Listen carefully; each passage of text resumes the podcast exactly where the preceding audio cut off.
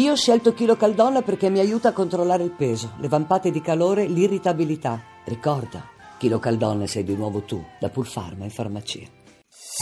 Voci del mattino. E adesso parliamo di migranti. Sui migranti un rapporto del Consiglio d'Europa elenca le criticità del sistema Italia puntando il dito sulle procedure di identificazione, sul sistema di accoglienza e sulla gestione dei rimpatri. Strasburgo riconosce che gli altri paesi dell'Unione Europea dovrebbero fare di più sul fronte dei ricollocamenti, accogliendo i richiedenti asilo dall'Italia, ma riconosce che nel nostro paese ci sono troppi ostacoli procedurali. Intanto inizia alla Commissione competente del Parlamento Europeo l'iter per la proposta di riforma di Dublino Torino 3 presentata dalla Commissione. Rita Pedizzi ne ha parlato con Achille Schiavone, vicepresidente dell'Associazione per gli studi giuridici sull'immigrazione fa emergere il fatto che in Italia l'organizzazione del sistema di accoglienza è ancora insufficiente e ci sono, dice appunto il rapporto, dubbi sul rispetto dei diritti umani. E questo purtroppo mette in luce eh, situazioni che molti rapporti hanno già evidenziato sul fatto che il nostro sistema di accoglienza è ancora schiacciato su una dimensione tutta emergenziale con servizi alle persone standard di tutela che possono essere in alcuni specifici punti anche molto elevati ma che poi vedono accanto a queste esperienze di eccellenza delle situazioni veramente molto, molto, molto negative. E voglio dire anche che purtroppo l'esistenza, per esempio, di grandi campi profondamente degradati è una vicenda che l'Italia si trascina da almeno 15 anni, quindi non è una novità e chiunque ci ascolta sa a cosa faccio riferimento, insomma le cronache ogni tanto ne parlano. Sarebbe necessario che l'Italia decida un vero piano di superamento di queste gravi situazioni e che si arrivi a un vero sistema di accoglienza decentrata, diffusa e di buona qualità, come d'altra parte la legge prevede. I provvedimenti adottati finora?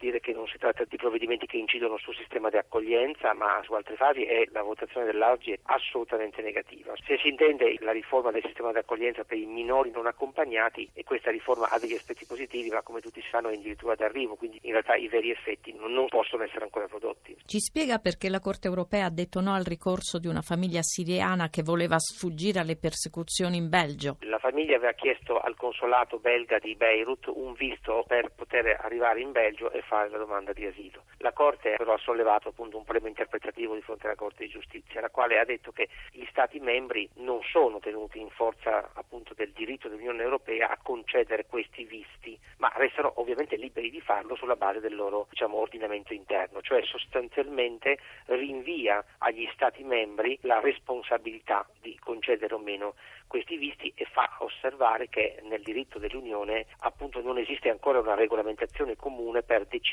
l'ingresso di persone per motivi umanitari, insomma non c'è una regolamentazione dei canali umanitari. Però di fatto è tutta l'Europa in ritardo riguardo alle politiche di immigrazione enorme ritardo, infatti questa sentenza come dire, sicuramente è una interpretazione corretta anche se non evolutiva, anzi se vogliamo un po' piatta, ecco sostanzialmente la verità è che la Corte rinvia alla politica delle scelte che la politica non ha ancora fatto. Questa sentenza mette in evidenza i buchi del Trattato di Dublino? No, questa sentenza mette in evidenza come il regolamento Dublino disciplini esclusivamente, no? e tra l'altro un regolamento molto inefficace che deve essere completamente riscritto. La Corte mette in luce come il regolamento Dublino si regola esclusivamente la materia di come gli Stati si distribuiscono la competenza a esaminare le domande d'asilo di un richiedente asilo che però è già arrivato sul territorio dell'Unione Europea e nulla ovviamente nel regolamento si dice di come trattare le domande d'asilo di chi non è arrivato qui o delle persone che dovranno essere reinsediate sulla base di programmi internazionali, cioè sostanzialmente che può diventare uno degli argomenti della riforma Dublino se ci fosse la volontà politica di farlo. Questa volontà politica manca? È molto probabile che manchi perché al momento non siamo sicuri che ci sia neppure un accordo sul principio minimo della riforma di Dublino, che può sembrare, anzi credo che sembrerà a chiunque si ascolta estremamente ovvio e ragionevole, ma